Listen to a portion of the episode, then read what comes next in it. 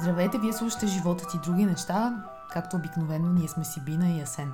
Както винаги бих казал, защото няма изключение. Или Не, има, от време има. на време ти праща интервюта с други хора, където не сме Сибина и Асен, а си само Асен. Точно така. Здравейте, значи. Страшно се радвам да започнем подкаста в тая уникална седмица. Толкова много неща се случиха, всичките хубави, но най-вече това е седмицата на прасето. На кое прасе? Онова прасе, което куцо болно беше отстреляно в Благоевградско в горите, е най-прекрасният възможен символ за властта, която си отиде на 4 април. Тази власт с прасе дойде, с прасе управлява и с прасе си отива. Наистина уникален, уникален символ. Сега, хората, които не знаят, може би трябва да обясним, въпреки че цяла седмица се говори за това парсе, но става дума, че бившият директор на ДАНС, а един действащ служител на ДАНС, президентът на, би, на Бистришките тигри и един горски са заловени на сутрин или вечер, по-скоро през нощта. 23 часа през нощта. Да, през нощта са били в полицейските управления, са заловени да браконьерстват. Те са отстреляли диво прасе, за което са казали, че прасето е било куцо и те искали да му помогнат. Нали? Такъв е случай. Точно така да не се мъчи. Всичко звучи като виц, при това като много смешен виц, обаче както обикновено се случва в живота, то е по-смешен от фантазията на сценаристите. Аз си спомням, имаше един вид, че Горски срещнал един браконьер с лисица на преметната през рамо и го питал, ти си браконьер, тук искам да те арестувам. Он е казал, защо, защо ме мислиш за браконьер? И вика, носиш лисица. А, кой ми е сложил тази лисица на рамото? Та тук с прасето горе-долу е същото. Сега, какво да кажем за прасетата обаче? Парчето, с което започнахме, се казва Прасета. Пикс. 74-та ли беше година, тук ще се излъжа, а, коя точно година. Това е албума Animals, животни на Pink Floyd. Нали, Pink Floyd са велика група, всичко, което са написали, изпяли, изфирили, има огромно символно значение и за самите тях, но и за техните милиони и милиони фенове по цял свят. Той е албум Животните, Animals, той е така далечно базиран на животинска ферма на Оруел, където хората са разделени на класи. А всички животни са равни, но някои животни са по-равни. Така, най-равната класа е тая на прасетата. Прасетата са хората с власт. Те са безочливи и безкруполни. Така управляват. Това е по легендата на Роджер Уотърс, така той казва.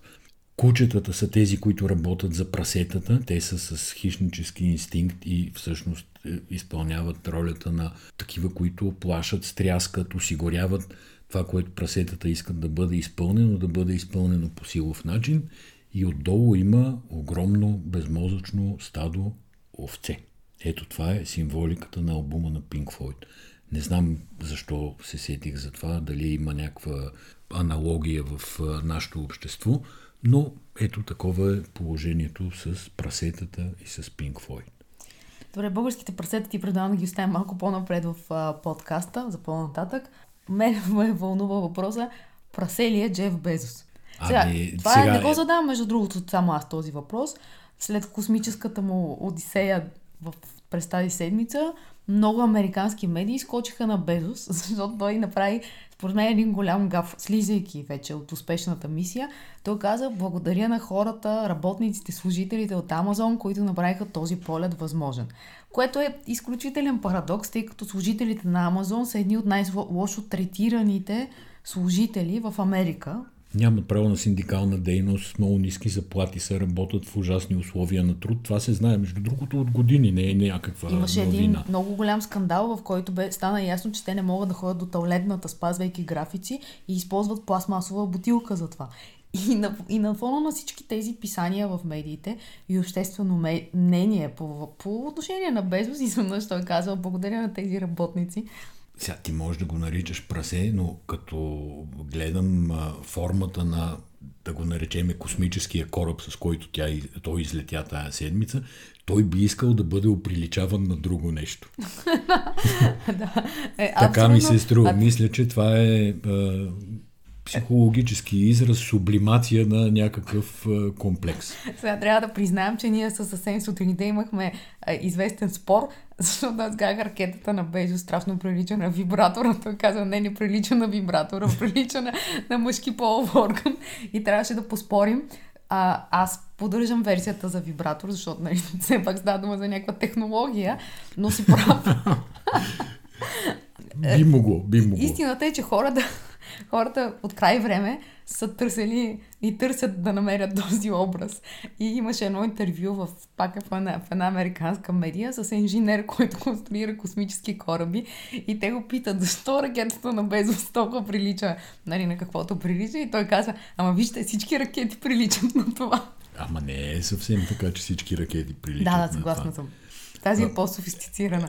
Значи, поне наистина е седмицата на символите. Самия Джеф Безос даде много повод за символизъм. Нещата, които говорихме до тук са е, едни неща, но другите са, че той слезе в син костюм с някакви черни елементи по него, с тексаска шапка и сложи едни очила, каквито очила носят уния прочути миньони. Не помня от кой филм беше. Е, миньоните? Бяха, е, явно от миньоните, да. И започнаха базици на тая тема, че той приличал на миньон и... Миньон с каубойска шапка. Да, нещо такова. Така че не знам точно какво е искал да постигне, но нещата, които постигна, поне в сферата на пиара и на публичността, не са особено в негова полза. Да, и много е смешно, понеже когато се говори за такива хора и клишето винаги гласи едно и също нещо. А именно, тези хора не работят за пари, те работят за да се забавляват. Според мен това е най-голямата иллюзия, която е създадена от някакви такива като тях. Те сами се го измислили. Защото на, на част от екипажа, освен тази най-възрастната космонавтка, която също постави рекорд, имаше още един рекорд за най-млад космонавт. Това е сина на един шведски милиардер. Холандски. А, добре, това е сина на един холандски милиардер, който също сбъдва детската си мечта срещу 30 милиона долара. Искам да кажа, много е лесно да се забавляваш, когато стоиш на едни пари и да сбъднеш детската си мечта. Между другото, само да кажа, в Формула 1 той е хипертехнологичен, високотехнологичен спорт, реално след ракетите. Формулите са най-големите постижения на високите технологии, които се движат на Земята и най-бързи. Там напоследък деца на милиардери, т.е. милиардери купуват а, пилотски места на децата си. Има в момента от 20 пилота, за трима се сещам, които са там, благодарение на това, че бащите им са платили. Как могат да карат, колко могат да карат, дали не биха могли момчета с по-скромни възможности да отидат и да станат световни шампиони и нещо подобно. Това не е ясно, но ето ти, нали, купуват се места в космически кораби, купуват се места и в земните космически кораби. И в, се сбъдват детски мечти масово. Така. Каква ли е била детската мечта на Иван Гешев? тук вече, тук вече силно ме затрудни. Не знам, но, но не, е възможно, не е невъзможно да е постигнал в интерес на истината, защото тази позиция, която той заема, се оказва много силна. Няма избори, които да те свалят, няма виж съдебен съвет, който да те поклати.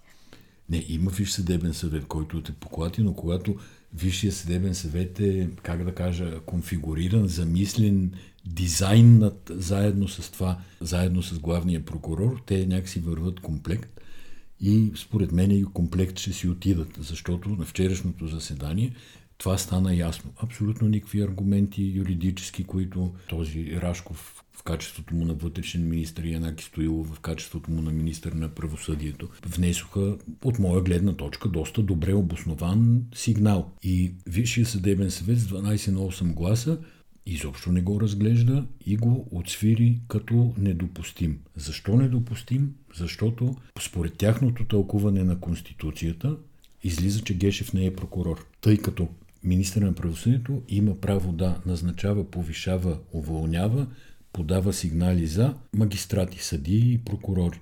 А Гешев не, не, не е, не е едно от три. Да, не да. е едно от трите. И той не може да ги внася. И днес сутринта в Народното събрание самия Янаки Стоилов страшно се чудеше на това тълкование. Съдебната тема дълги години беше територия само на Демократична България, ДСБ и каквато е била формулацията тогава и много трудно въобще може да се комуникира сред хората. Сега обаче сме в ситуация, ситуация, в която след протестите от миналото лято, когато всички хора, които протестираха, викаха Гешев е позор. А, тя по някакъв начин успя да влезе, по много труден начин, всъщност не по някакъв начин, но по много труден начин успя да влезе в всекидневието ни хората да обърнат внимание. И много добре се видя сега през опитите за уволнение на различни чиновници, които крушираха в съдебната власт. И смятам, че тези, които се надяват, че това е една територия много добре капсулирана, много добре овладяна, която би могла да бъде подменена с други теми, да гръмват други бушони, да има други скандали. Всъщност този път се лъжат. Тоест не можем да заобиколим този път темата за прокуратурата, за независимостта на съдебната власт.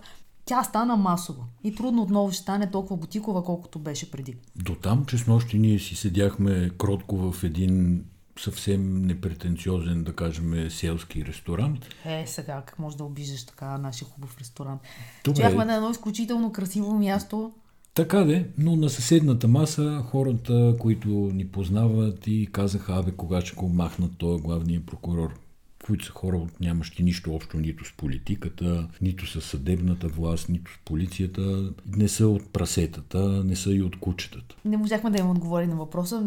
Че в момента никой не може да отговори, но за мен темата е жива и няма да може да бъде пометена.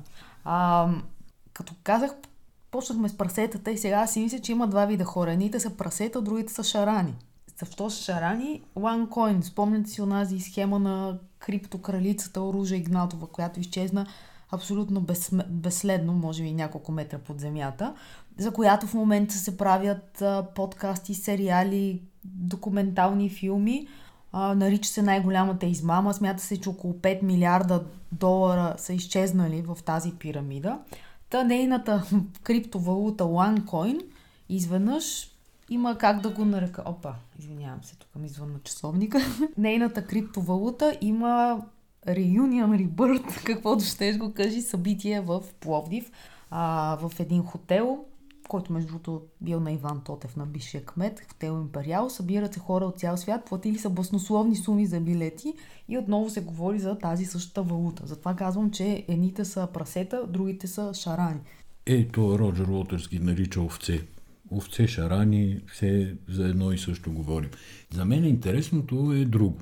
Първо, както ти казваш, цял свят я нарича криптокравелица, което даже звучи леко така революционно романтично, но всъщност нали, става дума за голямо финансово престъпление, не става дума за никаква романтика. Та, цял свят разследва, търси, пише сценарии за документални филми, прави документални филми, правосъдни системи я търсят от цял свят всички с изключение на българската правосъдна система, която не съм чул нито да я търси. А да, между това е интересен въпрос. Нито да я търси, нито по някакъв начин да даде сигнал а, прокуратурата, например, че по този случай с огромна измама, защото има много измамени и българи, естествено, не са само хора по света. Ние даже мисля, че някога сме разказвали или писали един наш познат, който играеше там брокер и ходеше да убеждава хората да си купуват ланкоин, обещава, обясняваше им колко ще са богати и така нататък. Даже мен се е опитвал да ме убеждава, аз го изслушах много внимателно, но не си купих ланкоин. Но в България това някакси не се оказва проблем. Прави ли ти впечатление? Ето това е, е така, така стигаме до тая тема, която подминахме, т.е. изчерпахме за съдебната реформа и за това има ли независима съдебна система и въобще съда арбитър ли е, съответно прокуратурата защитава ли интереса от гледна точка на обществена справедливост. Така, и в случая сега възможно ли е едно нещо, което е признато за престъпление в много държави от света, в случая измамата с Ланкойн, най-спокойно във втория по големина град в България, в голям известен хотел, с продажба на билети от 1500 евро, там семейен билет ли беше 1500 евро, 250 евро е а, личен билет, да отидеш, за да някакви хора като а, такива кришнари с а, книги, дет ходят по улиците, да те убеждават каква велика валута е ланкоин, как света ще се освободи чрез нея, как ще падне робството на банките и всякакви подобни неща. Това нещо по никакъв начин да не е отразено от българските служби. Може би този сега е фана глигана или дето не фана Глигана. Дето помогна на Глигана. Дето помогна на Глигана да спре да се мъчи Димитър Георгиев. Къде е бил последните десетина години, в които се случва това с Ланкойн? А между другото, за възможностите на тези хора много добре се проличава при смяната на властта, защото сега новина от тази седмица. Депутатът на ГЕРБ Лачазар Иванов, това е депутата на ГЕРБ, известен повече с първото име прякора си, отколкото с фамилията си. Та, Лачазар Иванов е привлякал вниманието на ДАНС и Комисията за борба с корупцията, след като е продал акции на стойност 1 милион и 600 хиляди долара. Това е станало в началото на 2021 година, т.е. малко преди изборите. Да, да, да. Така да се каже, е осребрил. Човека е решил да разкеши, докато са още на власт, но според мен Абе, Да, при, сега, прякора, да, прякора. да разкажа само Да. историята, защото прякора, прякора. Да разкажа само историята, защото тя е интересна. Той придобива акции, в резултат, които са, чрез тях е заплатено за негови консултантски услуги от една медицинска компания, която търси през цялото време възможност да, да направи клинични изследвания в инфекциозна болница. На по-прост език казано, Лъчо Мозъка е бил лобист защото той е с медицинско образование. Тук е една голяма мистерия за мен е как гинеколог може да бъде личния лекар на Бойко Василев. Извинявам се, на Бойко Борис. Няма да направя коментар, но имам. Добре, замълчи. Пак ще повторя. Как гинеколог, следиш ли ми мисълта, как гинеколог е възможно да бъде личният лекар на Бойко Василев? Защото... Защо ми извън на Добре, телефон? давай за трети път. Тук има една голяма истерия. Да, смениме темата. Добре. Е, добре, има една голяма мистерия и това е как гинеколог може да бъде личният лекар на Бойко Борисов, защото Лъчо Мозъка е известен като личния лекар на Бойко. В същото време... Лъчо прякора. Лъчо Прякора, добре. В същото време Лъчо Прякора е гинеколог. Така. Е, от какви услуги се нуждае Бойко? Не знам бе, може би има човека квалификации като общо практикуващ лекар. Да. Въпреки, че и, и, и, и други хора съм чувал да си задавам този въпрос в годините. Сега, като дългогодишен член на Комисията по здравеопазване в Народното събрание, Лачезар Иванов е консултирал една компания, която иска да разработи експериментален продукт, препарат за лечение на ХИВ и на рак. И те получават възможност да правят своите клинични изследвания в инфекциозна болница, след като преди това им е било отказвано. И ти След изключваш това- това... да е благородна инициатива от страна на Лъчо Прякора като председател на Комисията по здравеопазване, просто да е казал, че човечеството трябва да се пребори най-накрая с рака и с а, спина. И ето ви тази инфекциозна болница, правите Ма това е лобизъм, това, да трябва, това не може да се извършва от депутати. Тоест, тук имаме един друг проблем. Той хубаво си е продал акциите, ти акции изведнъж си дигнали цената, така че той да може да направи милиони 600 хиляди долара или евро ли беше? Долара, беше? май. Долара. Да, долара беше. Въпросът е, има ли закон за лобизма в България? Могат ли депутатите да са а, лобисти? Не, няма и два, закон и за два лобизма и това според не. мен не е случайно, защото ако има закон, тази дейност е регламентирана. Ако не е регламентирана, Депутати могат да извършват. да, и става лов на риба в мътна вода. В мътна вода, нали разбираш. Да.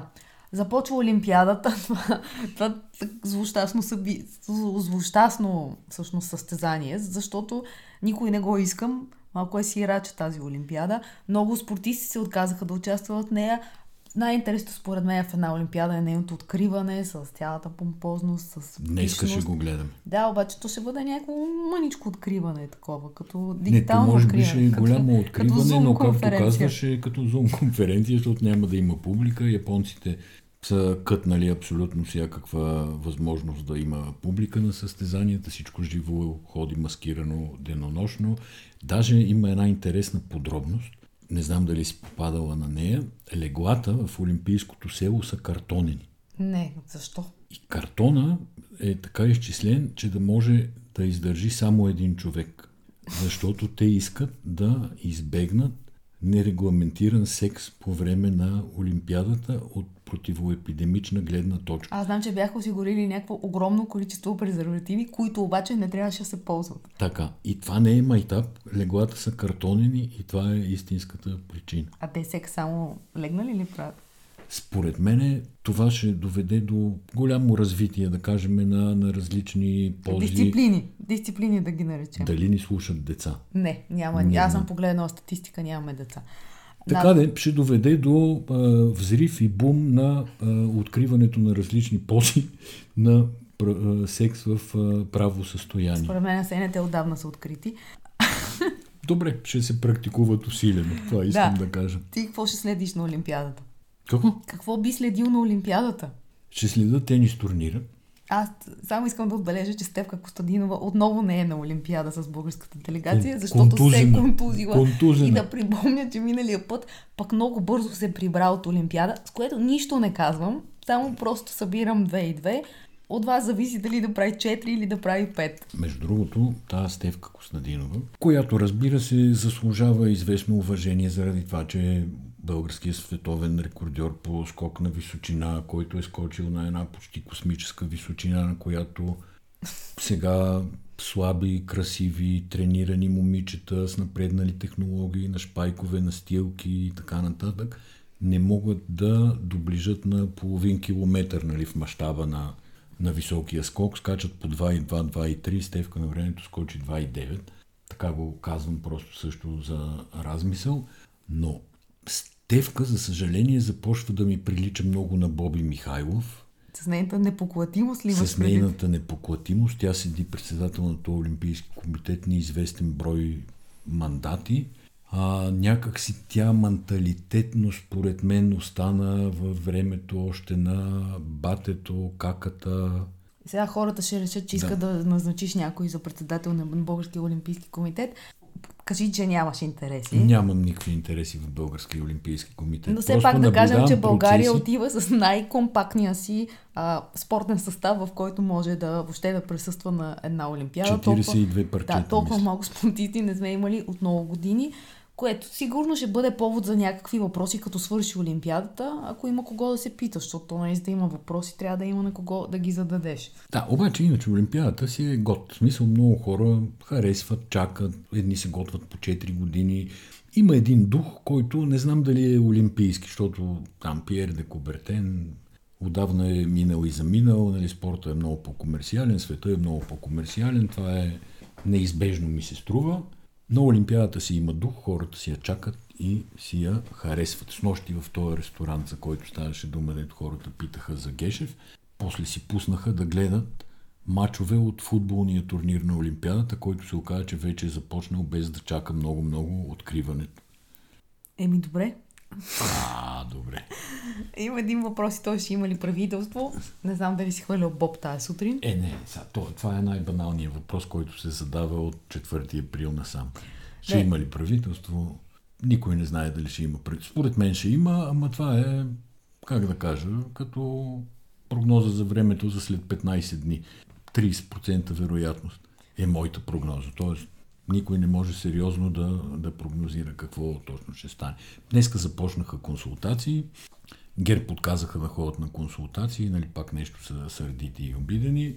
Утре и други ден има среща на има такъв народ с всичките представени в парламента политически сили без ГЕРБ, но с ДПС, което на свой ред предизвиква някакви коментари.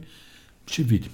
Еми то предизвиква и някакви въпроси, защото в крайна сметка ДПС си имаха своята роля в последните всички, всички правителства, всъщност, от значи, 2001 на година власт, насам. Не от 2001. ДПС са на власт от 1993 година, откакто дойде правителството на Беров. И реално единственото прекъсване е по времето на управлението на ОДС.